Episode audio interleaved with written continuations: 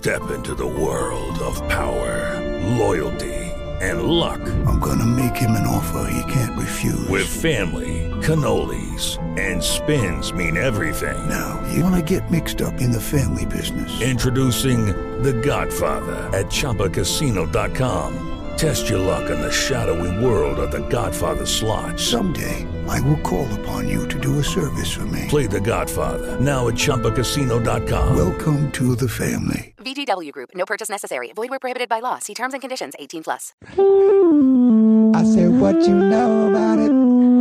It's the stew, baby. Got the mise en place. Young Stewart, baby. And the room a lot.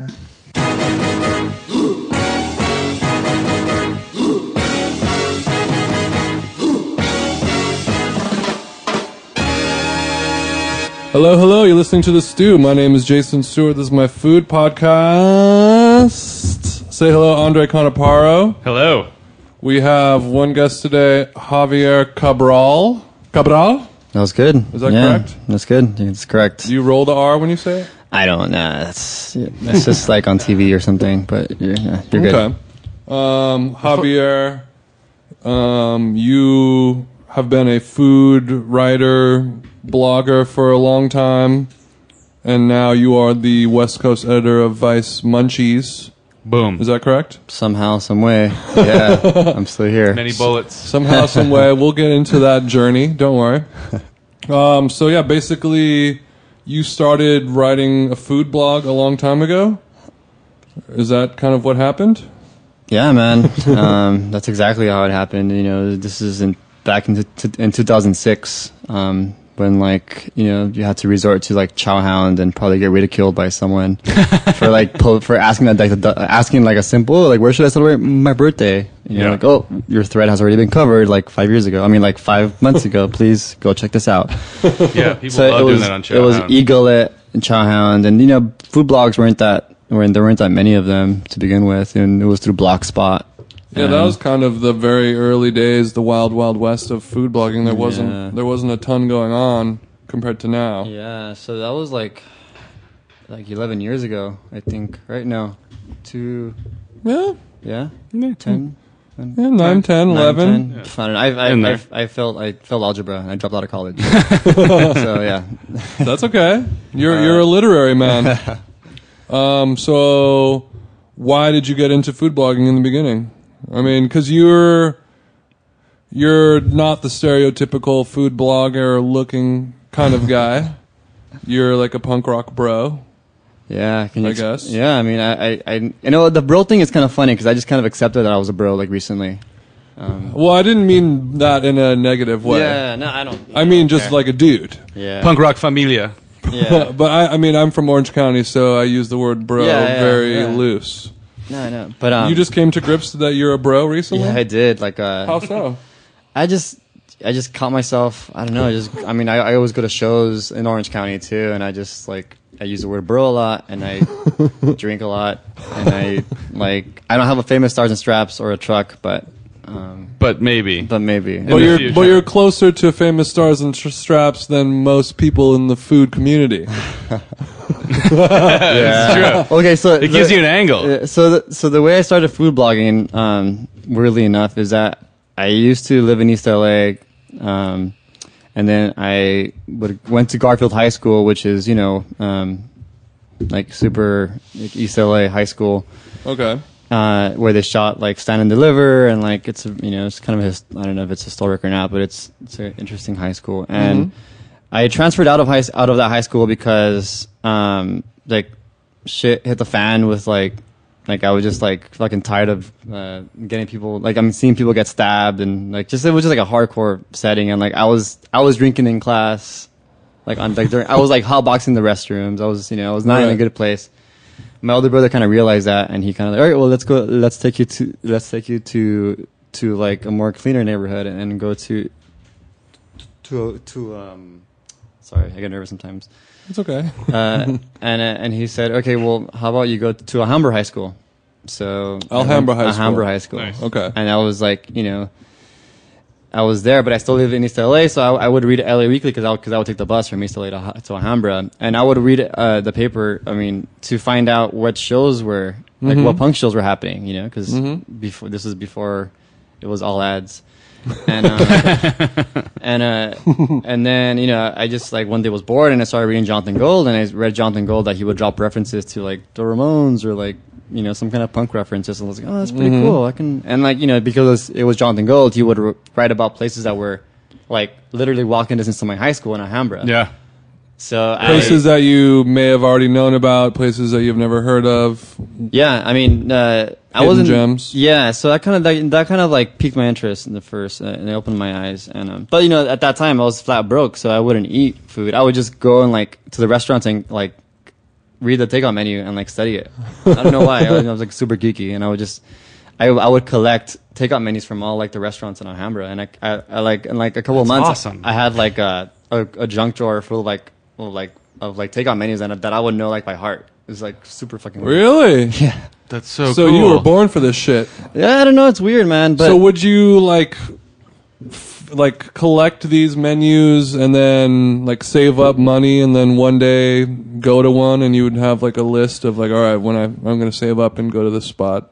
Yeah, this one's at the top of my queue. You know what? Like, it, it didn't. When I uh, when I transferred, I didn't really make friends at all. So, like, I would, you know, I would, I want everyone else would go eat like an In and Out or like, like I don't know, Rick's Burger or something, and I would like, I would go to like have some falafel down the street at Wahib's Middle Eastern, or I would go have like a banh mi that I still eat to this day. It's the best banh mi I've ever had. Oh, which Um, wait, which banh mi is that? Oh man, I mean, n- now like I'm gonna have to tell you guys. it's um, it's called Ba Le, B A space L E. It's on Atlantic and Valley. Um, Okay. They bake their own baguette every morning. They have the same oven that like um, Tartine does in San Francisco. Whoa. Uh, yeah, it's super serious. Um, and they like make their own mayonnaise from scratch. Ballet. Bal Bale, yeah, Ballet. yeah. Is it still very It's still cheap? there? Yeah, it's, it's super cheap. Yeah, it's like three bucks for like uh, well, like barbecue Damn. pork or something. So Beautiful. yeah. and I probably burnt it out right now. But I, I love this place, and, and I haven't written about it because The spot is because- blazed. Yeah, but you guys, are- you It's guys are okay, cool. it's you guys okay. are cool. You guys are cool. So Don't worry, we're not recording. yeah, there's no power on. I mean, you have. I mean, you know, a lot of people listen to this, but it's not Jonathan Gold or something. No. So there's not going to be a line. But I, we've already learned something great because I love a banh Oh, mi. Love a banh and mi. dude, this banh mi is so great. I, I hate it when like somewhere like you know like in the west side or downtown they, they have a banh mi, but it's like not really a banh mi. Like Vietnamese French bread, it's like not as thick and dense as like French bread, like as a French baguette. It's Not like even close. chewier, airier. Like It- it's not- almost artificial. yeah. Yeah. And like there's probably is some like some stabilizers or some uh, some uh, some dough conditioners in, Yeah, in the dough. not but it- unlike like a Mexican baked The product. bolillos, the Mexican Exactly, bolillos are like exactly. way closer to it than Very, an actual very French. airy. Exactly, and like I hate it when it's just like a dry, dense, like real baguette. It's like you just feel It's terrible. You, you eat too much bread, and it's like I don't know. and it'll cost nine dollars instead digressing. of two bucks. No, this is what that you're not digressing. That's exactly what we like to talk about on this. Yeah, we have an hour long, long format conversation podcast. It's nothing but digressing, Yeah, seriously. and tangents, and all that shit. Um, so you would save up these menus, and then it would be like a cool thing for you to go out and, and try that. Would you like take a family member? Or would No, you go dude, by I would go yourself? by myself. I remember I, I I didn't know what the hell was wrong with me because I was just like. I would like I would I, I really wanted to eat these foods, but I was like, why? Like, why can't I just settle for like a burger? Why can't I just settle for a slice of pizza like my like my peers, like my friends? Oh, strive for excellence, Yeah, man. and then, well, you don't know that at that age. And then like you know, and like I wouldn't want to like, you know, eat in the restaurant by myself, like sit at you know like Mm-hmm. next sit at a table and like get like weighted and you know like eat your food.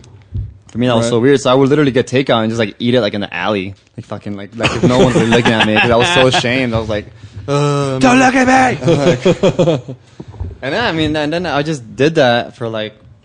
Do know, you like- remember your first meal from a restaurant that you read about in Jonathan Gold's column that was like the moment for you that changed? Where Uh, Yeah, you Golden Deli, Golden Deli and pho. Um, you know that was al- that was also pretty close to my high school. Yep. So, and also, um, this it's a little known fact that Mexicans love pho. I don't, I don't know if, if you guys have ever, ever know know this. I knew that Mexicans love Korean barbecue. Yeah. Yeah, we love like meaty, like savory, like just Also soups. Mm-hmm. yeah. And so my I I, Yeah, I would and and Yeah, yeah, yeah. Like a, like a and- Yeah. fishy fishy broth. yeah all that so, good stuff. Chickeny so, broth. So I would take my dad to go to Golden Deli, and he like loved it. Like he like he would request to go like let's go have a. Uh, he would call it sopa china, which is kind of messed up, but like because it's not china, but it's Like Chinese soup. yeah. And I'm like I'm like no, dad, it's it's sopa it's sopa vietnamita. Like no, it's and it's. Uh, but he but he would request it, so we would just go Close And enough for a dad. So, exactly. like, "Mijo, For a- get for in a the car." Mexican We'll- dad. we'll take that for a that, dad. like dropped out of like elementary school. So, so That's do you great. okay so uh, and this is such a cool journey because it's so personal and it's so done on your own with a little bit of help from jay gold but it's like do you remember when you started dragging your friends or could you or like at a certain point where Yeah. like they ate some of your takeout and they're like what the fuck is this wizard magic in this box right here nah, it wasn't it wasn't wizard magic. It was like what is this like like overpriced like weird shit. It was more like Right. that, man. Because you know like you know friends. This is like well I was like 17, 18, Yeah. so like you know you, your friends don't have that kind of palate that like This isn't a Hot you- Pocket. Yeah, exactly. And like some of them would occasionally go with me, but most of them were just like I I developed like a. A reputation like similar to like Andrew Zimmern at that age, like oh you're hot, you you, you love eating weird shit, like go try this, you know, Oh, like, okay. so- Like you're like I could be spending this money on beer and cigarettes. Exactly. What And the I- fuck and yeah, are you doing? exa- is exactly. Blowing like- thirty like- bucks on I'm- lunch. not even beer, malt liquor, malt liquor, malt liquor, and singles from the liquor store. So single cigarettes. Those loosies talking about the loosies Yeah, I mean, I feel like I had that same transition Yeah. when I was younger. Like, I wanted to eat all this nice food, but when you see how much money you have in your pocket, Yeah. and Friday night's coming up, and you could buy a six pack and a pack of cigarettes, or you could buy some weed or whatever it is, Yeah. and you can have you know go out and party that night and eat you know Del Taco, or you could you know it, Yeah. it took a while to get to the point where you're spending Well, money on some really Luckily for me, at that point, you know, because that that kind of uh, I did have to make up my mind whether I wanted to like you know spend money on food or spend money on beer. Um, or I'm sorry, spend money on a bum to buy me beer, um, and have to buy him beer. Um, I, I I was lucky enough that you know in, in East LA there, there's all these there's all these like street taqueros like that make tacos for like a dollar Yeah. or less. Uh, back back then it was less. Um, so you know I could have my my my good food and have my beer too. Yeah. So you know, Yeah, you really grew up in a great place to get. Yeah. You know, now we know that it's world class food because it's been covered by you know all TV Mm-hmm. shows and writers and everything like that.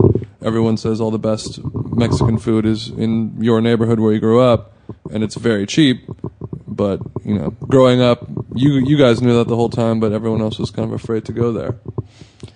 Yeah, well, I mean, I mean, in their defense, like it was fucking crazy, like for sure. I mean, I've had like I've had like a gun put on my stomach. I've like um seen some pretty like you know fucking gruesome fights, like blood. You know, I just Yeah. I mean, East LA at that point, like not Boyle Heights. I'm talking about like more east than Boyle Heights. Right, right, Before right. Commerce, like south of Monterey Park and north of like Lynwood. That's like East LA proper. Yeah. And yeah, I mean, definitely was like crazy back then, you know. But this is before like uh, before the concept of gang injunctions, before Mm-hmm. you know when when it was just like unregulated as fuck out there. So yeah. yeah. And now, you know, whenever I go there, it seems very yeah, now they like you. No, Pretty no, chill. No, no, no, no. Like, I, on the way here, I was on my scooter, and like you know, I can't like fucking bust out my phone and like see where I need to make a right on. So like I I, I was by by Super King on Mm-hmm. San Fernando. oh yeah and uh, I, I, I and I had pulled over, and like there was like this cholo guy, uh, like young, I don't know, probably like twenty something, and you, I can tell he was cholo because he had like you know, tattoos all over his eyes, and he was just walking. He was walking, and then he told me something, and I was like, "Fuck." And then and then he's like, and then he smiled, and then and then he's like, oh, like oh, because he, like, he kind of like he thought out, he was thinking out loud. He's like, oh, he stopped because he can't look at his phone while he's dri- while he's riding. Oh, and I'm like, yeah, yeah, what's up? Like, so you know, don't shoot don't shoot yeah, no, like, yeah, don't don't like steal my scooter, please. And if the, if that happened to you at 17 in East LA, it might be a different story. no, I mean, you know, you you just grow. You you learn to cope with that kind of stuff. I mean, you learn to deal with that kind of stuff. You know, mm-hmm. you really learn to like. I remember. I mean, we can we can have the whole podcast just on like fucking like all like the shit I've had to deal with like with cholos in my life. But you know, I, I really do feel like you kind of grow not immune to it, but you just kind of grow like know, you get it's just You're just used life. to it. Yeah, it becomes life. That's a part of it. Yeah. Well, you mentioned um, a few minutes ago them thinking you're the Andrew Zimmern kind of guy, and I and um, they told me to ask you about when Andrew Zimmern came to your house. Who told you? Um, The streets. I think it may have been Fernando. Oh man, It was, it Look was at either him or Fernando. Shona. Fernando and I like we we. Fernando Lopez from from Guelaguetza, who, Yep. who was on here. A few Hold on, months it's, ago. Fern, it's Fernando Lopez from the James Beard Award winning Guelaguetza. Yeah, seriously. You gotta like put that in there. I got I got He to was on touch, great. He I was got on- to touch that medal. It felt good in my hands. I almost really. You snatched- did? You brought it? No, I went I went to the restaurant and his sister had it out Uh. and I was like, "Let me touch that, please. Can I just hold it for a minute?" And she's like, "Oh yeah, whatever." And then it felt nice to wear it. Didn't Yeah, earn it though. He was great. His, Yeah, he was- he his podcast dope. was amazing, and some of the stories too about his dad and bringing that food over, that Oaxacan food over, was really one of my favorite parts of one of the things we've done. Yeah, but Yeah. but uh, in a early episode of Andrew Zimmern's Bizarre Foods, he went to your house. Yeah, that was crazy, man. That was like I think it was season two, or I think even the first season, one of the last episodes of the first season. But it was, you know, they came to LA, and I they had sent out like an email to like you know like to the food the the few food bloggers that were around, and like I just like emailed back really enthusiastically. But you know, I'm just like a good person. I I like I like you know I this is before. I you know I knew that like that was information that I probably that I probably I could have been paid for. so I just like I just like you know email like I can remember like like 500 words and just like oh you can go here you can go that you can try this you can do that. And then like I didn't really I've never heard of Andrew Zimmern at the time because this was before he got big for sure mm-hmm. you know and, and I, I never had cable or satellite or at least I, I didn't have it when I was Yeah, I mean, how long ago is that? that was in 07 Yeah, so this is a long time ago. yeah, it was like it was when it was first starting out, and like Yeah. they they asked me if I if I if I would like if I would show him around and if I wanted to come out, and I'm all like sure, that's it, sure. Mm-hmm. And then like I didn't, I you know I never seen an episode until the day that he came like knocking on the door, like hey it's time, and it was like early. I think it was like a weekend. Was it like Ed McMahon, like sweepstakes? Like there were other balloons in the door. You just open the door. You're like, what? what who is yeah, everybody yeah. doing? What are you guys doing here?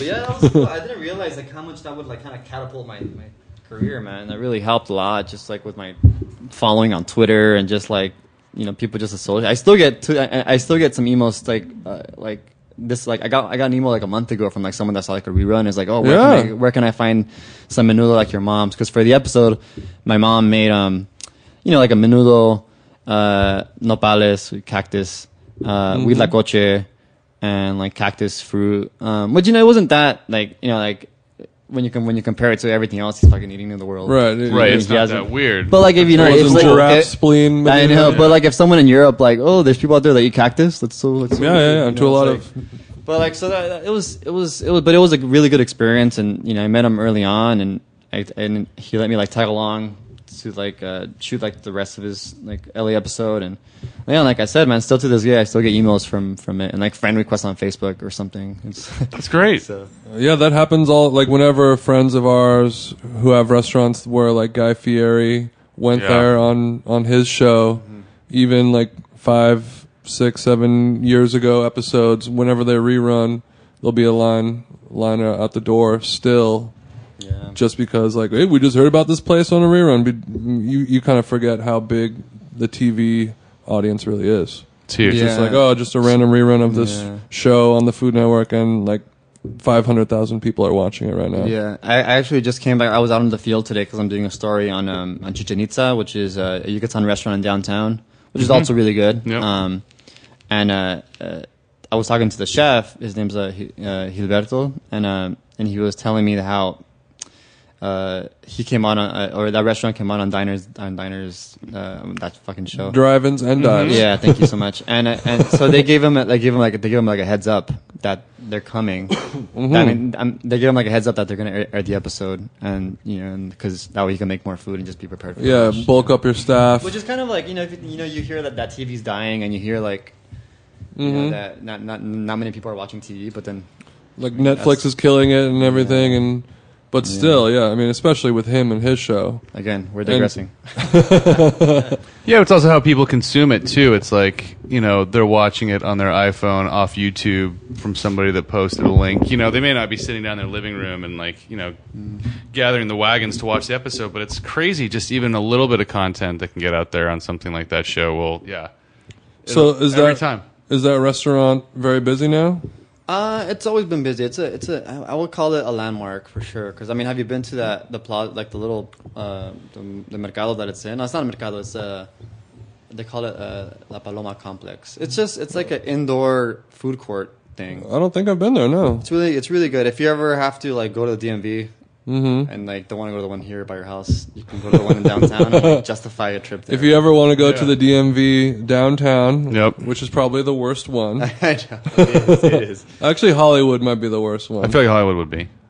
Yeah. I feel like downtown could be a sleeper, but you're Yeah, saying maybe. absolutely not. No way. Well, I mean, I, I, I, mean, failed- there's no I- good DMVs. I failed my behind the wheel like there like three times, so and I passed it in Pasadena. So Oh, mm. but you're also driving around downtown for the test, right? yeah. Which is a beast. oh Yeah. jeez. Don't want that. So- again, digressing. So now that you're working for Vice, and how how has that changed the way you're writing about food, other than having maybe a budget to do this stuff? Yeah, well, um, it's definitely you know Munchies. We're more about storytelling. We're more about narrative. We're just like you know, it's a good piece of writing. It's a good piece. Of, it's a good story, regardless whether Mm-hmm. whether there's food involved or not. Yeah. So, you know, I feel when I when when I found this job, actually when this job found me, because the way I found out about it was like people on Twitter were like tweeting at me and tweeting at them, telling them, "Hey, this is your guy." So I didn't even find, I didn't even know about it. I'm so, like, and then like everything else in my life, like I fell like ass backwards into it. I just Thanks to Twitter. was in the right time. Yeah, exactly. Right, right place in the right time. And um, So they were looking for the West Coast editor of Munchies. Yeah, the you were ever doing a bunch of yeah, yeah, yeah, yeah, so And you were doing a bunch of food writing with your site. No with my with them and with uh, everywhere. I was by that point. And you did you so you're doing freelance for other places. Yeah, I mean, I was already I was a, a, a restaurant scout for Jonathan Gold. I Wow. was do that. I was that for like. Uh, I mean, I'm still kind of am, but uh, but like, I I did that for, for like officially for LA Times for like three years. So yeah, he has like a, a group of people who will go out and Yeah. find places Yeah, for because him. he's only one one belly, so One beautiful round belly. I know. so you're his L- East LA. Uh, Eyes on the everything, street man, or just everything? Everything, yeah. Like, I did some stuff for the Valley for him, and, and just East LA, just like you know, just any like anything that he can that he can't do anymore. That's amazing. He I needs, mean, he needs boots on the ground. boots on the. I guess so- you growing up learning about food from reading his articles on the bus in LA Weekly. I mean, sure, when you got that call from him to help Yeah. out or Well, that I- email. I, well, I had emailed him like when I was uh, when I was a, a, a junior because you know all my friends were like majoring in like political science and like you Mm-hmm. know fucking business, and I was like, I don't I don't really want to do this. I don't know I don't know why I just don't want to do that, and and so I was like, but I want to do what Jonathan Gold does, and then I re- I literally emailed him. I'm like, hey, I want to do what you do. How can I get there? And then he was like, well, there's no like clean cut way to get there, but you can do that, you can do this, you can do this, and then because of that, he's just kind of helped me out. That's great. On this time, so. It's Yeah, so never uh, never hesitate to to reach out to your idols. Yeah. Someone's going to be nice and, and show you the way. and you know, I feel like you know because of that, you know, I, I kind of did. I learned I learned my the, my craft like the old fashioned way without having to go to college. Mm-hmm. Because I remember I, I would go to school, like I went to Pasadena City College, and uh, and like I would like say no to assignments, or I wouldn't like I wouldn't because I was already getting published by that time, like by LA Weekly. Oh, okay. Like I had published my first cover story for Saveur in New York in 2011. Wow. That was like 1,600 words, like 14 recipes that I developed, and I was already doing that, but yet I was still going to school. And I remember, I remember the exact moment when like my my professor, my English professor, pulled me out because I showed her like my the cover story that I, that I did, and she's like. Why, why, why are you still coming to school for? This is like, this is like, this is, You already made it, Yeah, bro. already made it. Yeah. You I can't even do this shit. Yeah, exactly. She told you sounds like, can I borrow like a hundred bucks? Shit, shit's rough out here in the Dina. yeah, so, Yeah, so did that when you were a published person in these writing classes in college, did that make you kind of like a cocky person at a young nah, age or were you were you cool Well, about it? Cuz I know, feel like I would I- I would be like a little bit of a hot shot like I don't need this Nah, action here guys. I'm Uh, like- Hey Maverick, why don't you simmer down and back? I will once you publish something on the front store cover of Sailor I magazine. know, Sure. man, yeah. well, that's good. Good for good for you Yeah. to not do No, I that. mean, as you can- but you as you- still didn't finish. As yeah, I still didn't. As you can tell, like you know, like by the shirt that I'm wearing today right now, is like a punk was my first love, and then like food came after. For our So- listeners at home, he's wearing a Descendents shirt. but with the stomach. with the uh, with the which Food is- theme Milo stomach. Yeah, which is burger, you know, it's, ketchup, kind, it's kind of like the t-shirt version of their song "I Like Food." Yeah. You know, it's Food like is good. Teenage girls with ketchup too. It's like little. Oh yeah, yeah, yeah. Ketchup. So, so this shirt is really the epitome of you. It is. That's why. That's why I wore it today. I, It's a food-related Descendents T-shirt. I needed a confidence boost. It couldn't so- get any more on the nose for you. Yeah, exactly. So Suit armor on top.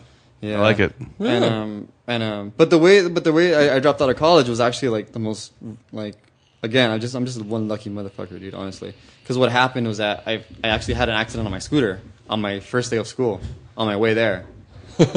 so I fell. I broke my I broke my leg, broke my foot, Lucky. and then like I know, and then because of that. They kicked me. They kicked me out. Like you know, I didn't. go I didn't, and I didn't call, and I didn't let them know because I was just like fucking in shock. So Sure. and like so I, I just and I never I never went back since that day. So And that was it. That was God. God struck you down and said you didn't need. You don't need this life. yeah, You're already in Saveur. and uh, yeah, ever since then, man, it's never been happier. I just hate it. well, that's great. That's much. I mean, much like the the chef world, where it's turning into the situation where people are saying, "Don't bother going to culinary school."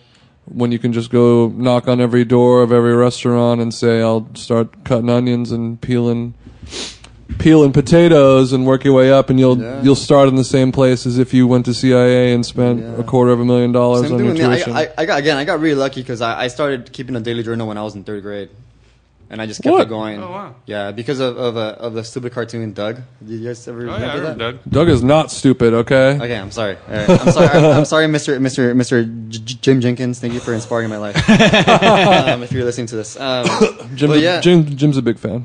He's listening. So yeah, that that, that show that uh, that really like oh I want I want, to do that too. I, can, I want to write in my journal every day, talk about my like talk about my stuff. So, Damn. so it was. I'm telling you, I'm just one lucky dude, man. I, that's, that's all I can say. I just I was at the right time and I just did the right things and Okay.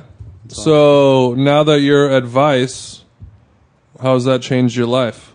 um well when I got when I, I ugh, I Other than having a full time nine to five job for a major well company. You know, Vice is perfect for me because you know I feel like uh, when you write for a living, when you write about food for a living for like a decade, um, of course I started part time jobs and stuff, but like that was my main source of income, and like hmm you just become really jaded, you know, like you, it's just like you just become like you start to like really question like I can be writing about much more like important stuff than like this soup being too fucking mm, like cold, you know, like so. Okay, okay. So I just kind of I was at that point when I was really like I was like kind of like in a crossroads because I because I because I had started writing about music a lot too. So I would just kind of like I wanted to write about other stuff and not just like reviews. So then this Munchies is just they're, we're exactly that. We're about like the stories behind the people uh, that are that are involved in food, you know, and so and that's why we we have a lot of like you know like sincere readership because you know it's just people that love a good piece of content and not just like a like a foodie or like a, a yeah, if, if Yeah. the Yeah. much like a, a documentary film, if the story is is good enough, it doesn't matter it what doesn't the matter. subject is about. and that's and that's every story that I publish on Munchies has to have that. I always think about okay if you take out the if you take out the food element, is it still a good story? Mm-hmm. Yeah.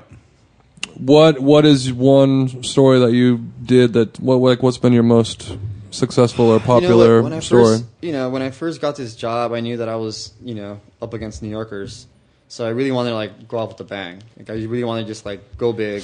yeah, because all the Vice people are in New York, Yeah, that's a that's a headquarters. and you're the one the one- food I'm the guy lone in wolf. L.A. I'm the lone wolf renegade out here. Mm-hmm. Wild, wild, wild, wild west, best coast, but still. So you had to come out with with some strong stuff. Yeah, so my first story that I that I published was one that I really I just kind of stumbled into it, and it was it was this uh, this street vendor who like uh, is based in Sylmar in San Fernando, no, in Pacoima.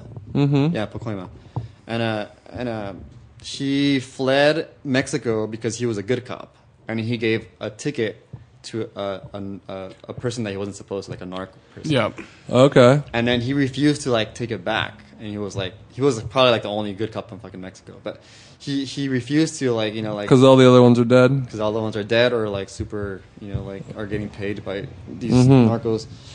and so he he refused to, and then he just you know the guy threatened him, and so he just you know he fled because he, he he he didn't want to die. So he came to to to L.A. Um, not having any family, um, but he just came here, and then he couldn't make a, he couldn't find a job because I think he came like 2008 seven, you know when it was really bad. So he just started cooking. He started cooking food, and then he's he's always cooked food like his, his whole life for himself. Um, so it was about the story was about the street vendor who fled Mexico, became like an amazing street vendor, and also it had political kind of uh, backbone because you know uh, it's illegal to vend any kind of uh, anything on on LA sidewalks right now. Mm-hmm. So you know it was it was it tackled all these elements, but at the end of the day, it was just like you know like a human interest about this person and how much he's like been dealt with, and then he just makes amazing amazing food. So What kind of food does he do? uh, it's Guadalajara style, so like Jalisco. So which I feel, my whole thing is like I, I you know like with the the when when people when most writers write, write about Mexican food, and chefs even they kind of focus on like the the, media darling states of like Oaxaca, Puebla, Mexico City. That's pretty much it if you think about it. Um, maybe Chiapas, maybe like Guadalajara. So I, my whole thing is like try to find like other, you know, like the, the, the cuisine of the other states. The the roads less Yeah, traveled. So exactly. So this so this guy makes like a the food of, of Guadalajara, which uh, if you haven't been, it's uh, if if I had to compare it to like a, a U.S. city, like uh, L.A. is like Guadalajara and Mexico City is like New York. Okay. So it's just more spread out, um, you know, cleaner air, um, and it's just more. Uh, the food is a lot more like dry chili focused. I'm Okay. sorry. Uh, uh, dry chile focused.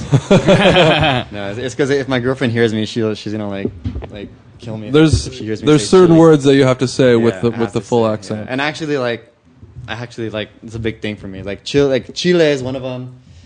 Tamal, tamal is, is it's one with no e in the end for Mhm. when you're saying it in a in a in a singular. Okay, so one tamale is tamal, Yeah, and then tamal. multiple tamale. and like if you is look up like any kind of like uh, Facebook post of like I don't know like BuzzFeed if they do a mention of, of like tamales like every other every other thread is every, every other comment is gonna be like oh what's a, what's a tamale what's a tamale it's like because people Right. So yeah, FYI, if people, if if if, if anyone out there is, re- is is listening to this, if there's one thing that you take away from this conversation is that it's tamal with no e. at the end. solo tamal. yeah, Okay, so Guadalajara is more dry chile based. dry chili focused, and this guy makes um, birria. Okay. So, Goat. but it just it's just super uh, dry chili again, dry chile focused, and it's spicy and it's, it's soupy. Uh, it's braised uh, goat, um, and then he also makes um, uh, tortas ahogadas, which I don't know if you guys have ever had. Have you guys heard of it? Yes, Yeah. I have heard lying- of it. You're, you're lying to me. No, no, I mean, I'm I don't I'm trying to remember what kind of torta that is though.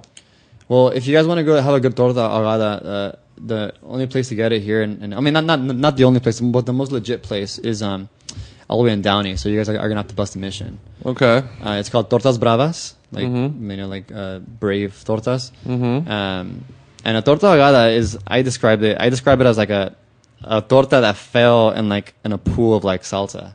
So it's kind of like the con- it's like the wet burrito concept here, which is the Americanized version, but it's like a wet torta. But like the salsa, it's like a tom- like a watery tomato one, and then Like a French dip. yeah, perhaps. that's like Mexican French dip exactly. Like a- Okay. yeah, and then inside it has like a like super tender carnitas Okay. and like pickled onions.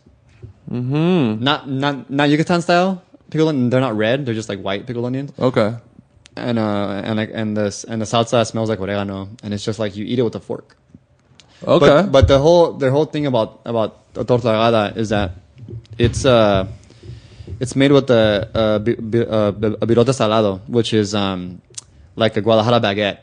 It's kind of crazy. It's, it's a sourdough Guadalajara baguette. In Guadalajara, they have sourdough baguettes that you can Wow. only get there. People say it's like you know, it's like the New York thing where it's like the water and the air. Yep. But, Okay. and I, it's true every time we go to Guadalajara because my girlfriend is is from Puerto Vallarta and we go there like once a year and we always bring back like a, a like a bag of like a dozen like Guadalajara baguettes. I mean uh, uh, a birote salado. But this place that I told you about uh, uh, in Downey is, is Tortas Bravas, and they um, and they make a they do a pretty good job. They make it themselves. It doesn't taste the same, but it's it's pretty damn good. Like for LA, for for LA. when you eat it with a fork, so, so it's all soggy It's all and soupy, and I, yeah, and it also comes with beans. So it's like a thin layer of beans, it's a very minimalist torta. It's more about the sauce. You're just eating it like a like you know like a Mm-hmm. like a I don't know like a. I made fun of of the of restaurant Lemonade once because they they had like a they call it a Southwest panzanella, and I was like, it's so dumb. But this is very much like a like a panzanella because it just soaks up the the, the sauce. You know, Right. You Yeah. eat it, and it's just like it's good. So.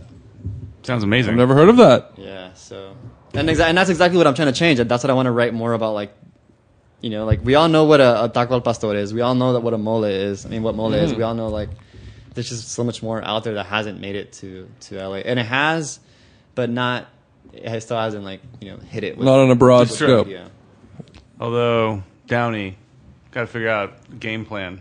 Got to bring Well, some, I can some figure it out for bottled water, some dried preserves, in case you break down on the way. No, I'm just kidding. I can figure it out for you guys. If you guys want a game plan, uh, I'm all about like making like little food, like little food trips. Like I, every time I, like I have to go somewhere for, for work or we, we have to go, um, or my girlfriend and I have to go somewhere. I always like look up what restaurants are around there, and I always Yeah. like look, you know, because you always have to justify it that way. Absolutely. So Make a day of it. if you go to if you go to if you go there, um, in that same plaza is is a is a is a, a mark a Mexican supermarket called Amapola.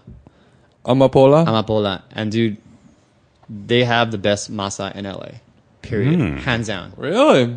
Like 100 and tortillas. They make their own tortillas, like package. Mm-hmm. Um, I'm digressing, but like the state of, of LA tortillas is really bad. It's just, but the, if you think about it, what happened to tortillas is the same thing that happened to bread. Uh, they got loaded with, with preservatives, with uh, you know, it became like maseca, which is GMO corn. Mm-hmm. Um, this place, it's all white corn, and it's just it tastes like butter. It's I don't I don't it's just amazing masa, and then their tortillas too. So you can go have a torta, go have um, uh, go buy like a, a shitload of masa and tortillas. I buy like I buy them. I literally buy like like six packs at a time, and I freeze them just because like, I I can't eat any any of the tortillas anymore. Damn. And um, it's because my girlfriend is from Mexico, so like when she when I came when she came and I was I was trying to impress her with all this like oh look baby we have these tacos and she's like she would eat the meat only because it's like the tortillas here really are that bad if you're from Mexico right, right, right. because Mexico you know like they're anti-GMO they're all about heirloom corn every tortilla has like their own distinct flavor Yeah. but in LA it's all about good Yeah, in Mexico, you're Yeah. not even allowed to have any GMO yeah, stuff, exactly. right? and, like, and, and that was just a big deal that recently you know, was got got written about yeah. So and then after that, there's a there's a, a, a hole in the wall called Uncle Uncle Henry's Tavern in that same plaza, and they have like 70 taps or something, crazy amazing beers. So there's your- Damn. yeah.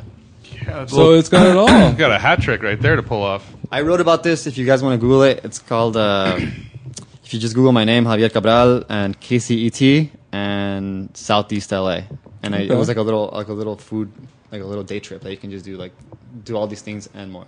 So and more. And maybe I guess if you hit the tavern, take an Uber to Downey. yeah. Um, when you buy your your masa, what do you do with it? I do everything with it. I make. I mean, I Bathe in it. I like rub my skin with I it. do a yeah. facial scrub. No, I just make tortillas and I make tacos. I mean, that's like my go-to. Like, Do you make you know, tamales? Like, tamales. They do have uh, masa para tamales, but I'm, I'm, you know, I don't have time for that shit anymore. I just I need instant like gratification tacos, quesadillas. So I don't, I don't. That's all I do.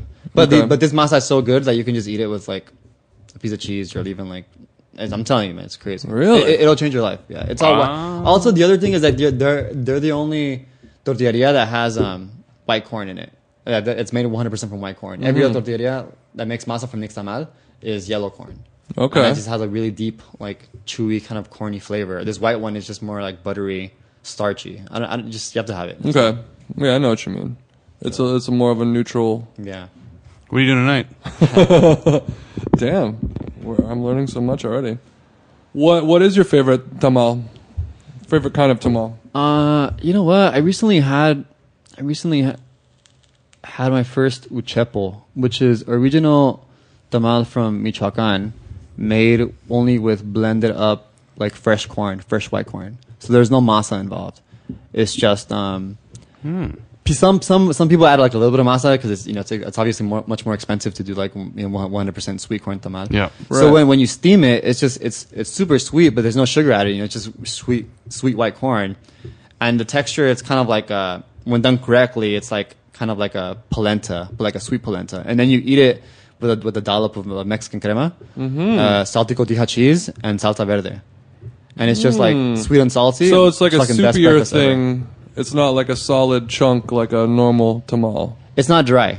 It's moist, but Okay. it's, it's, it's it's a tamal. It's just i- in Michoacan, uh, they have that style, and it's called uchepo. It's spelled U C H E P O, um, and there aren't that many places to find it in LA. That's the that's the biggest issue. Um, there's one place that's uh, that that has it in Highland Park by my house called Feli Mex Market, Mm-hmm. but only on Saturdays and Sundays. But yeah, yeah, yeah, you have to get there by like 11 a.m. or else they're gone. It's and it's what one, an old lady that makes them and drops them off in the store and just like puts Oh, wow. themselves in there. And they're Now- always eating by themselves. They're never with meat. no, no, no meat. Yeah. Yeah. it's. I mean, and I usually like like you know meat and like tamales, but this one is like, it sounds like weird 'cause it's all corn, but like when No you have it, necesito. with, when you have it with the sour cream and with- with the cotija, and with the salsa verde, it's just like, you know what? I think now I, that I think of it, it's, it's almost like eating like the Mex like the Mexican street corn on the on the cob. Oh, okay. So, but instead of mayonnaise, you add like crema. You know, but they're both kind of serve the same purpose: creamy, rich. So Sure. Is it blended smooth, or are there like pieces of corn in it? There's pieces of this chunky, Yeah, yeah, yeah, yeah. It's like smooth and chunky. That's and then the other and like another tamal that I that I, I also um, I'm going to recommend is um, uh, Yucatan style. It's called a, a tamal colado, which is uh, that one's more traditional tamal. It's a banana leaf wrapped one, and it uh, the masa I used to make it is strained through a sieve, so all the solids get left behind, and you just get left with like fluffy, like pillow like like tamal, and then it has like uh, Like a souffle almost. yeah, exactly, like a fucking souffle, and it's and it's like uh, with pork or chicken, and then you top it with like some some some like some uh, some salsa of like habanero, um, and you drink it with an agua fresca, and it's like amazing. And for that, I would recommend going to. Um, I think uh, for that, I would recommend going to the only place I make them in LA. Um, and, and has it on the menu every day. It's uh, also in Highland Park. It's called El Faisan y El Venado. It's on Avenue 50 by the train tracks, uh, in between York and Fig. Oh, okay. It's a small hole in the wall, and uh, I live in Highland Park, so I, you know, I, My friend lives right there. yeah, and dude, it's it's this hole in the wall. You never you can drive by like a thousand times. You're never gonna find it. But they also have the best uh, the cochinita pibil. Dude, super tender, super fucking tender. It's like it's crazy. Like I, I'm gonna admit that like you know I, I kind of like love I you know I love pork belly, and like I I kind of when I when I uh, when I eat pork, I usually always try to eat pork belly, and like you know, like and I, like pork. I kind of I forgot about pork chops. I forgot about any other cut. This It's this- easy to do that. yeah, and, and this cochinita pibil is like so good that it's like you you want to like you just, it's amazing. It just melts in your mouth. So Damn, son. The man sitting next to me does not look like he eats a lot of pork belly, yeah, so I- you can get away with it. I'm six uh, six two and I weigh one thirty four. Yeah, living the dream. God damn. yeah. Do you crazy. do you feel like when you get older you're gonna turn fat? That's what everyone's been saying. I'm 26 now. I know that happens to uh, w- women more, right? Like when you see like a fine Mexican girl, you're like, all right, when when she's you know when she hits forty, has a couple kids, it's all gonna go down. No comment. Yeah, I don't want to sleep on the couch tonight, dog. I'm back in. I'm stepping my way out this doorway. Um, how yeah how how do you uh, is it all just metabolism? I mean, I, I I feel I feel like you just eat whatever you want. First and foremost, metabolism. I mean, yeah, I mean, you know, there's those people that eat salad every day and they're still like Yeah. fat as hell. So, um, secondly is like you know, I've definitely I've definitely created my own like weird food, like my my weird eating habits. You know, just because you have to. Mm-hmm. You know, because you when you're around food 24 seven, you like think food 24 seven. You know, you write for 24 seven. Like you know, for me, I'm I, it's like it's literally an, obs- an obsession. You know, luckily I found writing to be able to like, you know, like make a fucking living out of it. Yeah. But um, uh, my diet is I. It's kind of weird. Are you, do you guys want to hear about it or not? Absolutely, Hundred percent, one hundred percent. Okay. Well, what I do is I. It's really fucking hard. It's really weird. I I try to only eat like uh one type of carb a day. So like if I eat like bread during the morning, I'll try not to have pizza or burgers for lunch. Kind of Okay. like diversify your carbs. Like not just eat like uh like wheat like like pizza, toast, and burgers all day. Like you Right. know, Don't have a sandwich for lunch. yeah, like if, like have sushi or have Thai food or have like mix it up like rice and then like for dinner have corn. It's really hard to do, but like you know, like if you do that, I feel like you have I just have control over my you know my because I'm not against carbs. Like you know, I Right. fucking love carbs, but I just people seem to cut carbs like right away when they want to lose weight, and I- don't feel like you have to do that. You can just diversify and not just have so much of like wheat or so much of corn or so much of rice, so much of potato, whatever. You know, just So di- diversify the carbs and maybe make sure the source of carb that you're eating is coming from a whole source and Exactly, not yeah, uh yeah.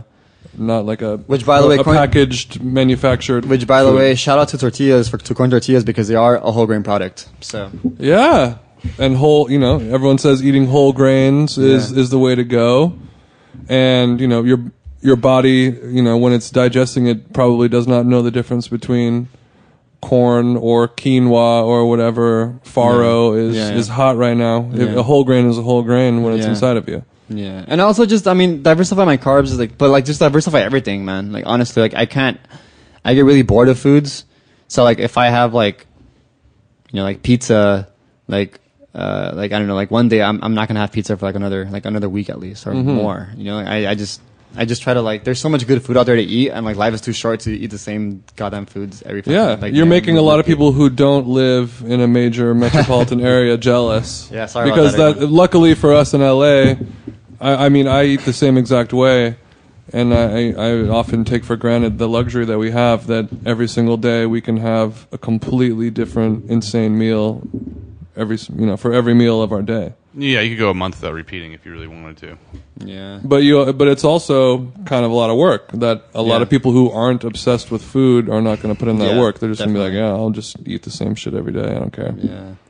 Yeah, it's hard. I mean, it, it- you definitely have the benefit too of having food be such a huge part of your work and your life and your passion, and it's a lot easier to take for granted or not notice the the work you're putting in because it just seems intuitive. Like, of course, this is what I would do. I'd Yeah. make this much effort to do this with food and eating in different places and varying places. Um, but I mean, for the person that's like doing the 10, 12 hour day with a kid, it's kind of like, Yeah, I mean, what yeah, is- have what's, if you have a what's not rotten in the fridge that I can just put in my mouth right now too. I, I, that's not me, so I'm lucky in the same way. But it's like it's it's nice that you get to. You know, Yeah, we should all enjoy it while we can, Yeah, fellas. for sure. Oh, yeah. Cheers. Salud. What um what non Mexican foods are you are you into? Oh, dude. People associate me with Mexican food, I guess, just because my parents are from Mexico. I was born here. Mm-hmm. Uh, and I, you know, I love Mexican food, but like I just love all food, you know, like in general. So Your knowledge of established knowledge of Mexican food so far on this podcast is blowing my brain. Yeah. So, um, yeah. Keep Thanks, going. man. Yeah. Well, you know, I was lucky enough that you know I moved to the, to the San Gabriel Valley in high school, so I really I learned a lot there too um, about you know just regional Chinese food, regional Vietnamese food, regional uh, just um, everything, man. Even Korean food in Koreatown, you know. Um, so I'm just I'm, I just love all food, dude. Honestly, like what do, what do you want to know? Like what do you want to like? I mean, What do Just a what favorite, what or- uh, aside from Mexican food, what is like your next Uh-huh. strongest food love? What? If, okay, how about this? Because we talked about this before. That sounds like many pizza. people. Um, what's your go-to hangover that is not Mexican or s- South American? Hangover dim sum, dude. Yes. Dude, dim sum is the best. Dim, Korean like, dim dim sum is the that's best. my Like jams. like hangover. Cause no one thinks about it. Everyone's like always like, oh, like ramen or menudo or like I don't know mariscos and they're like Cereal. Menudo's great. dim sum. I love menudo. Like dude you know, something something night. about like having the tannins in the tea with like greasy food. Dude, Yeah, that- the that- tea. that will clear you out. Like Yeah. you can't have dim sum without tea. And like no. I'm like uh, And they keep the tea coming. and I'm gonna share like a pro tip with everyone um, that will Mm. like change your your dim sum experience. When you when you sit for dim sum, Go with an Asian. What? No, I mean, yeah, aside from that, when you sit down at a table for dim sum, ask your server or the hostess before they leave to please serve you pu-er cha. Mhm. To- What is that? Pu-er cha is a fermented black tea. Um, Made from pu'er. made from no, it's I mean pu is the name, but it's it's it's a type of it's a, it's actually a type of green tea that is fermented until it's like right, but like- they're fermenting the, the pu'er leaves. Oh is that what it is? Yeah, Pu'er? pu'er Oh, okay. is, is a type of green tea. Okay, and it's it's fermented and it's moldy, and it's like it's, it literally looks like a like a cake, like it just like it looks like rotten and white all over. Would it you, just, it would you call for- it tea la coche? Uh, nah. I would, Sorry, that was a bad. That was a very I, I bad would Call it, joke. I would call it like tea bucha or something. Oh, okay, okay. yeah, it's a better joke. And, um, and uh, and yeah, I mean that just dim sum with with with uh, with with pu'er tea. It's just you're gonna be like fucking miserable, like hating your life, migraine, and then do that, and then get a massage afterwards.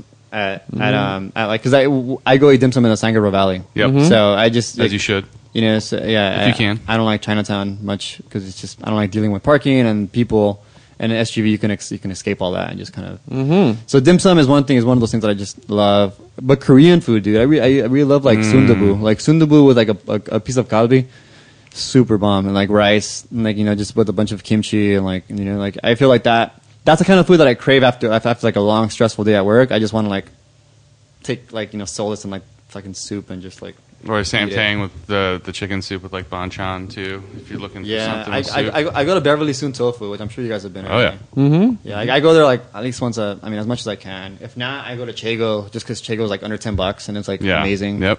I, I live like pretty close. It's on the way for me. Um, what else do I? What eat? about Mexican hangover food? Mexican hangover food? Mariscos, dude. Just ceviche, lemony ass, like I mean, limey ass ceviches. You know, sour, Mhm. sour, like thickly cut sashimi, like shrimp or just like on tostadas. Um, but you should also get some some good tostadas and just. Uh, I like to have aguachile, you know, so you blend you blend uh, a serrano with lime and cilantro until it's like milky and green, and then you put that in your, your seafood. You can do scallops, um, you can do shrimp, and then just kind of until it changes color, and then put some some chopped onion, some chopped cucumber, salt, like a lot of salt, and then um, on a, on on top of a tostada with like avocado, and like if you're into like hair of the dog, a beer. If not, then like some agua fresca, you know. So What's your What's your favorite ceviche? uh, my favorite ceviche right now. I'm gonna sound biased as fuck because I'm gonna say it's also in Highland Park. It's this, it's this woman. Um, really interesting story. Um, she the, name the the name of the food truck is called Mariscos del Faro. Again, it's Mariscos El Faro. Mariscos del Faro, which means like the lighthouse in Spanish. okay. You you can look you can look this up on Google uh, uh, uh, and just look up uh, Mariscos El Faro or, or Javier Cabral uh, El Faro, and it'll come up because I did a I did a report for this for Jonathan Gold, uh, uh, a scouting report we called it, mm-hmm. um, and you can see the photos and like the food there. But what she makes, it's a really interesting thing. She gets like sweetwater bass, um, which you know I'm sure she has her ways of, of sourcing this Sweetwater bass. sweetwater sweetwater widemouth bass. So like a f- uh, freshwater fish. Yeah, freshwater fish.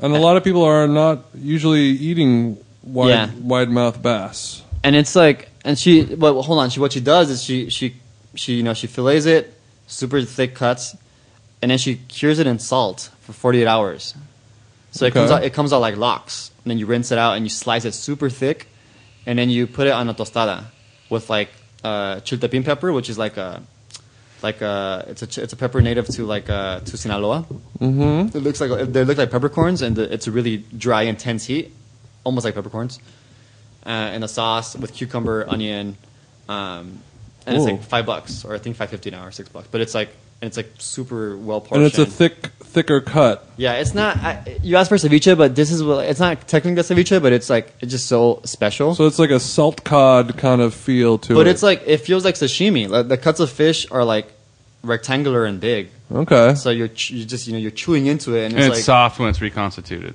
It's not. No, it's, it's, It's not it- that soft. It's only. It's not. It doesn't. It doesn't dry out that much because it's only been in salt for like what, Couple days. A couple days. days. So it's still. It's still like a little. A little chewy. And like what they do that because in Sinaloa they love eating uh, callo, callo scallop. Mm-hmm. But like, you know, scallop is not always easy to come by. So they they develop Or this- cheap. Or cheap. Yeah. And they develop this way of like making fish feel and like like scallop because it, it plumps up so much. Oh. It just plumps up. It just, if you if I didn't tell you like if I brought you a tostada and if you're eating it and if I didn't tell you that it was fish, you would probably like think that you would probably your one one of your guesses would, would be scallop. Is the is the fish flavor itself mild or is Oh, it like definitely. an Yeah, the, the salt the salt kills it. I mean, the salt it's like Yeah. it's almost like eating like unsmoked lox. You know, it's Right. just like you're Wow. just eating you're, you're just eating like white fleshed fish um, that's been cured, and it's just the flavor is just primarily salt, but just the texture of the fish is so buttery because it's it's not dry and it's not it's not fresh. It's like a weird in between. yep. It ma- yeah, it makes it a little bit of that rubbery, chewy scallop kind of Yeah, feel. Yeah, exactly. That's amazing. So try- so, so so try coming out. out of necessity of trying to duplicate the the mouthfeel Yeah. of a scallop. Yeah, and Damn. They also have these uh, empanadas, the shrimp empanadas that are made from masa, um, and it, uh, the they Whoa. put they put ground shrimp in the masa and they deep fry it, and inside it has chopped shrimp and cheese, and then you just like you eat them with like salsa and avocado, and it's just like this, Same it's truck? Like, it's like a croissant, yeah, same truck.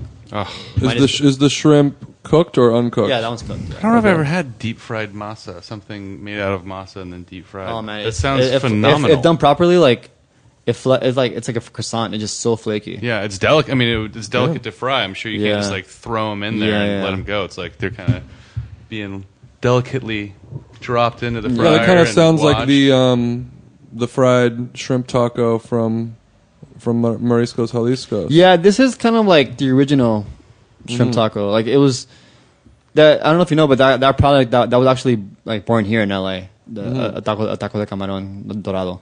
Um, you know, if you go if you go to like where where Raul is from uh, uh, uh, in San Juan de los Lagos, like it's landlocked. It's like close to like tequila, like to like where they make tequila. It's not there's not much like there's not Okay. much ocean around there. So he created that here.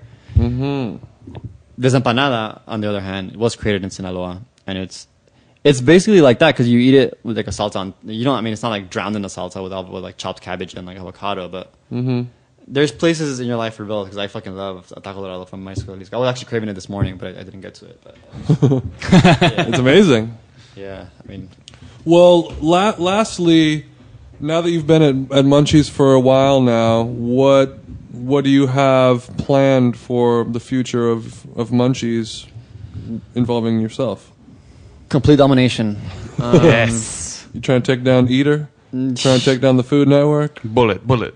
everything, man. We're just, you know, it's just my whole thing is, you know, I was born and raised in, in East LA, and I just want to represent LA and, you know, and, and show like everything that's happening in LA right now, food wise, you know. Um, and I'm really fortunate that I can do that with Munchies because you know I can write basically whatever. I mean, I've done some really cool stories already that I'm just so proud of. Every single story that I publish, I'm so proud of it. You know, I always like just I catch myself rereading it, just like oh, I'm so proud of that. That that is That's not great. not ones that I put like that I write, but just you know my contributors or you know or ones that I write. But so yeah, I just plan on like you know re- re- representing the West Coast in the best possible manner, and that includes like Hawaii, Portland, Washington, Seattle, mm-hmm. San Diego, Baja California too. I have, I have mm-hmm. some stories. I, I just did a really cool story on like why Mexican wine tastes like raw meat. Whoa. Hmm. Have you guys ever had Mexican wine? I don't think so, or not one that tastes like raw meat. Yeah, I mean, but I would, not, I would think not so. remembering it tasting like Yeah, raw there- meat. There's some savory, salty, like meaty smelling like wine. So I interviewed uh, the sommelier from Bracero, which is uh, Javier Plasencia's latest restaurant in San Diego. Which Javier Plasencia is like Mr. Tijuana. He's like Mr. Baja Med. He's like on the forefront. Changed Tijuana with his food. And I interviewed a sommelier who used to work at Bouchon, and he like broke it all down for me in a story. And that was that story was called "Why Does Mexican Wine Smell Smell Like Raw Meat?" like uh, like raw red yeah, meat. yeah, like raw chicken breast, dude. Wow. The the terroir down there. Yeah, terroir, and also just it's so close to the ocean, and also they're using reclaimed uh, ocean water to irrigate. So Oh, Interesante. yeah, it's all it's all it's on facts. You guys have to. that is Okay, a I'll- wild flavor I'll profile definitely read for that. wine, and I feel like I have not tried that before. I don't know where they sell. I think uh, the only place that I know to like that has Baja wine every day is Cacao in Eagle Rock. Mm-hmm. You guys have been there. Oh yeah, Hundred Uh, percent. Yeah, and if you look at the men- the the menu, every day they have Mexican wine. So Mm-hmm. I'm sure you get some good ones. So I I don't know if they'll be that like savory and that like animally, but like you can definitely. I'm sure after you after I tell you this, you're gonna like you're gonna take a swig and you're like, oh yeah, yeah. this kind of smell like It, t- it tastes like salmonella.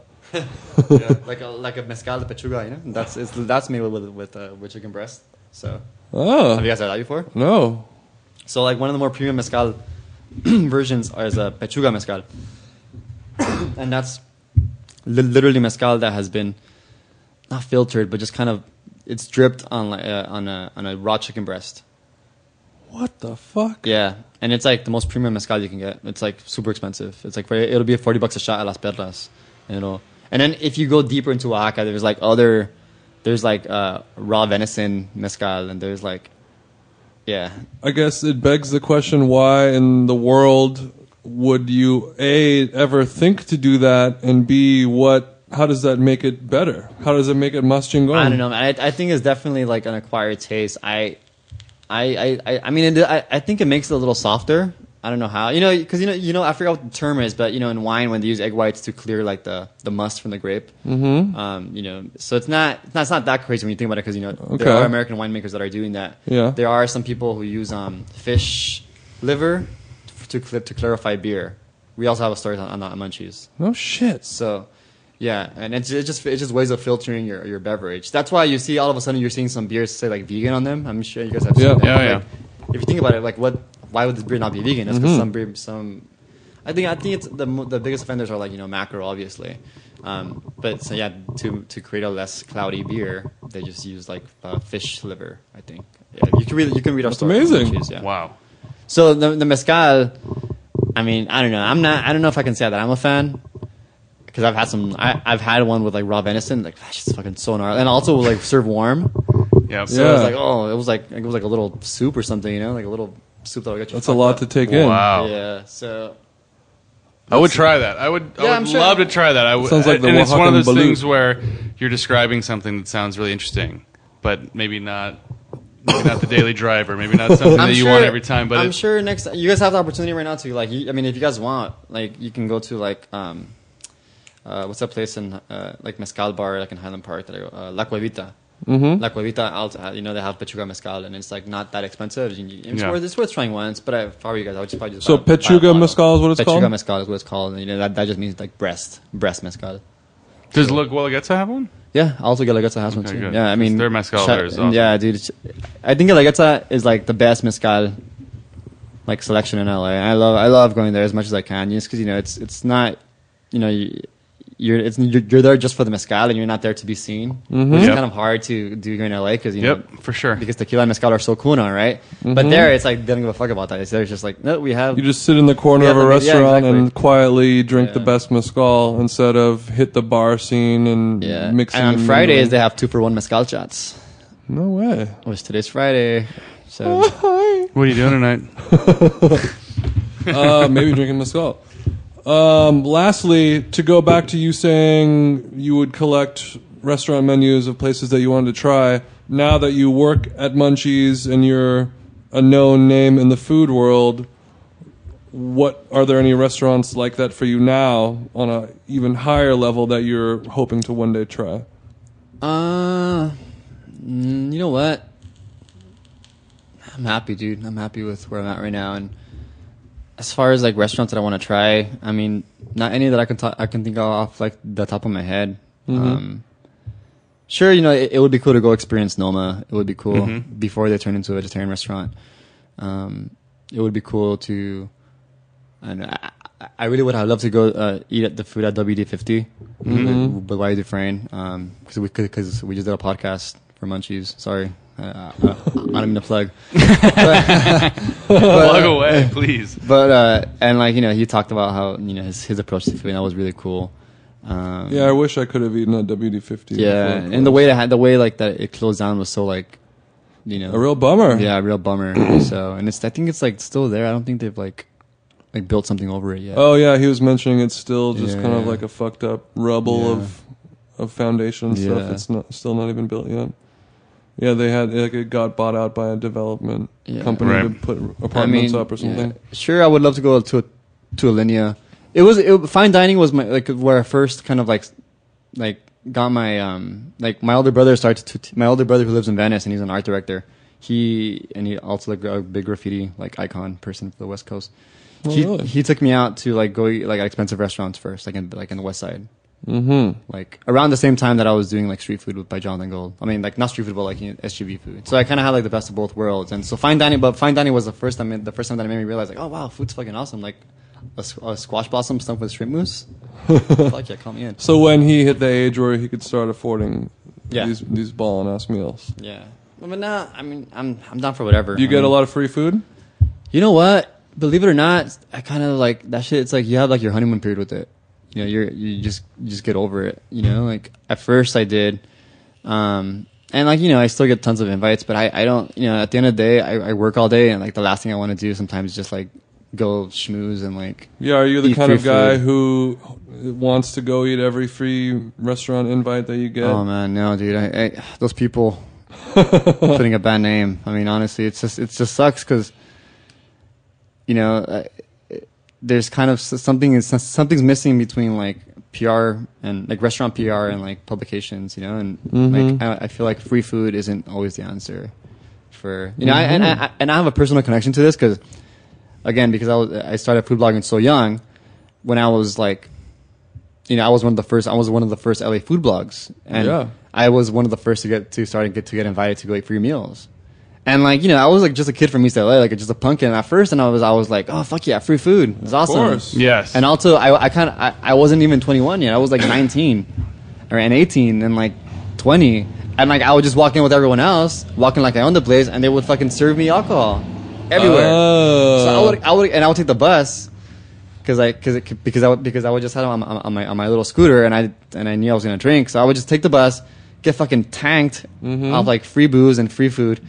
Eat like a king. Yeah, and like you know, fucking. So steak. how do I get into that? How do I how do I hold do on, that? hold on. And then what happened was that what happened was that you know someone someone did like a, a col- like a story like a profile on me. LA Weekly did, and they totally used me as like the poster child for like oh free food. So I was kind of like Oh. yeah yeah dude. So that, You that got shit- known that- as the mooch. yeah exactly. Damn. But I didn't know. I you know I didn't think about it with like with those kind of capitalist kind of intentions. I, ju- uh, course. for me it was just free food and free drink. Yeah, like I what- couldn't. I, you know like I was I was fucking like my dad filed bankruptcy. We lived like we were kind of homeless for a while. Like we I- for me I was like fuck yeah like free food. Yeah, I It's mean, awesome. even you know whether or not you are very poor or you're just any Yeah. 19 year old kid, like having a r- nice restaurant say, "Here, come drink for free and eat an insane meal for free." yeah Even me to this, you know, even me, I, I'll get invited to a few things here and there, and I still feel like a fool for not eating all the free food Yeah. Yeah. Well, just think- from growing up. But it also it's having like it's when since you do it professionally and since that's what was getting your name out there and then the profile does that. You know, that's you, you your dynamic changes when you're being viewed by the things you're doing in the industry that you're in. So like for music, you turn down invitations to shows or certain things or stuff. You you turn down things that people that are into music would be like, absolutely, I'd love to mm. go to that. 'Cause like, ah, but, you know, I need to navigate this. I need to figure out how this works. I need to kind of manage my image, my brand to a small extent in a way. I'm not mm-hmm. saying it's crazily curated, but you know, like if you're not in food and no one's going to know who you are there and somebody offers you 10 meals, you're going to say yes to 10 of them if you can go because it doesn't Sure. reflect on your personality or your mm-hmm. professional life. And it's it's a shame that sometimes that changes, you know, when you're mm-hmm. getting those opportunities. Yeah, Yeah. After, if, after you've after you can get into every show for free, it, or get every meal for free, it, it almost isn't fun anymore. Yeah, it guess, or you're not really enjoying it sure. as much as if you make a reservation, save up your money, and go Yeah. there and really enjoy it. especially for like food or music, you know, because those are things that like everyone does for leisure. Yeah, absolutely. Everyone. So it's like what happens when you make that into a career? It's just like you just kind of have to like you know kind of create boundaries and also just kind of uh, you know find other things to do, which is like what else can you do that's like good, clean fun. That's not like Well, it Like- seems like you haven't lost your passion for food, but you've also kind of really embraced and found a passion for writing and storytelling, and that luckily those aren't mutually exclusive.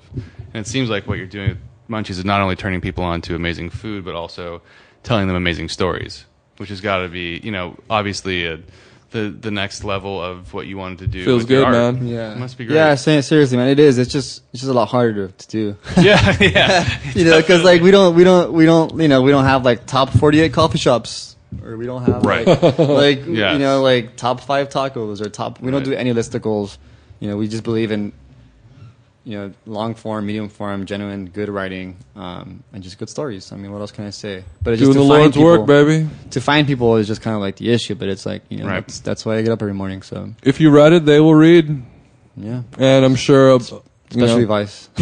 well, Well, and they will comment and talk shit too. So well, then it wouldn't be Vice if the comment section wasn't full of all of that. In Fuego. Well, uh, thanks so much for doing this, my friend. It was a pleasure. Um, people can Google your name and, and check out all your stories on Vice and follow you on Twitter and Instagram. It's the Glutster. yes, a term that I created when I was sixteen. Stick with it. It's perfect. stuck with me like Steve Urkel. it was like, yeah, I took the root word of gluttony and hipster. Mm-hmm. Glutster. Perfect. Let it ride, baby. well, thank you for doing this, my friend. Uh, thestewpodcast.com has all the episodes. If you like this, subscribe on iTunes. Tell a friend who might enjoy. You can listen to the Vice Munchies podcast if you want. If you would want to do something weird like that, but you should definitely listen to this instead. Or if Vice is listening, Stewie, R.I.P. You can we hire- miss you tonight. Yeah, shout outs to Stewie, my brother. He's not here. Um, we'll see you guys next week. Thank you. Thank you. Bye. Okay, round two. Name something that's not boring. A laundry? Ooh, a book club. Computer solitaire, huh? Ah, sorry, we were looking for Chumba Casino. That's right. ChumbaCasino.com has over 100 casino style games. Join today and play for free for your chance to redeem some serious prizes.